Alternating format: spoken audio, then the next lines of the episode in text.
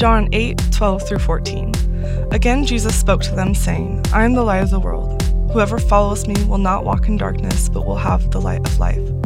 So the Pharisees said to him, You are bearing witness about yourself. Your testimony is not true. Jesus answered, Even if I do bear witness about myself, my testimony is true, for I know where I came from and where I am going. Welcome to the Bridgeway Christian Church Daily Advent Devotional for Saturday, December 23rd. My name is Candace Lampier, and I serve as the Young Adults Assistant at Bridgeway. Today, I'm going to talk about the joy of the Christmas season. As much as I'd love to come bursting on this here devotional, exuberantly singing It's the Most Wonderful Time of the Year, because it is one of the best Christmas songs, I tend to be a person who needs to be real. So I'm going to get vulnerable before bringing in that joy, as the title mentioned.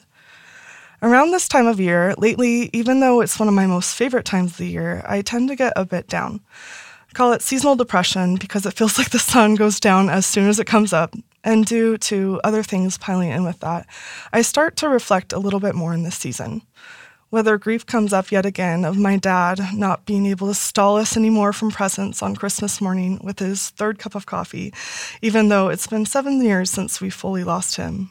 Or I feel the pain in my body a little harsher as my favorite cold weather makes it spike or I start to yearn for the significant others, spouses, homes, and families that it seems all my closest friends and family are already getting to build that I just don't have right now. Things just start to feeling a little out of frame. The other week, as I was mindlessly scrolling memes, I came across a video of a girl who grew up in the Arctic of Canada, and one year, during the months where it's dark 24 hours of the day, an orange juice company decided to shoot a commercial where they floated up a fake sun, a huge balloon filled with lights that was so bright it lit up the entire community. You see kids excitedly running out of their morning classrooms, and young and old begin to gather, bundled with scarves, as they look up in amazement at the light in the sky that they haven't been able to see or feel for 31 days. The girl who was recalling this memory was now a teenager, and she remembered the joy it brought her, and I cried, as I often do with special things. I know it was an advertisement. I know there was a team of people behind this and had other reasons in mind, but they used that and brought such a brightness to people that were so used to walking in that darkness. They had such intentionality. Last year, as I walked around the old houses decorated in Sacramento, we know as the Fabulous 40s, I had this epiphany that one day someone somewhere decided to light the streets with beautiful lights in the darkest month of the year. I'm a person who loves to look at the beauty of a sunset on a walk or drive after I get off work. And because of Christmas, I get to see the creativity and beauty that people string up on purpose when the darkness would usually prohibit me from seeing any beauty at all during these winter months. It's the same intentionality that my mom chooses as she carefully decorates every tabletop and banister of our house at Christmas time.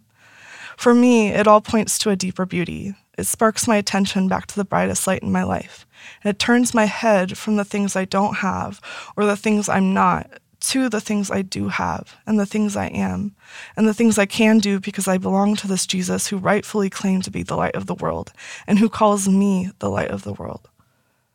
A bright star signaled this coming, and everyone marveled and wondered. It drew people in. Something we talk about at every Christmas season as God became man to save us. Jesus clearly knew his identity, although it was tested again and again. Like the verse I read said, he knew where he was coming from and where he was going. Later in John 9, before healing a blind man, he says, As long as I am in the world, I am the light of the world. That's an identity I want to be planted in, that no matter what comes on me or over me or against me, I can stand steady and rooted in the fact that He is light because I belong to Him and I abide in Him, no matter how else I might feel, I am light too. The joy of this Christmas season is because of the reality that He is in this world and we are in this world. And we have a lot of truth and intentionality we are able to bring just because of who we are in Him.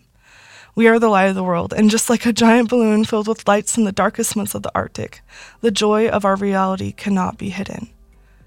God, I just pray that as people listen to this, just like I needed to be reminded as I wrote this, that your joy is lasting, your joy is integrous, God. And I just pray that you would um, spark that joy with the intentionality that you've already brought us um, as you came to this world to save us. God, we love you. We thank you for who you are. We thank you for who you've made us to be. In Jesus' name, amen.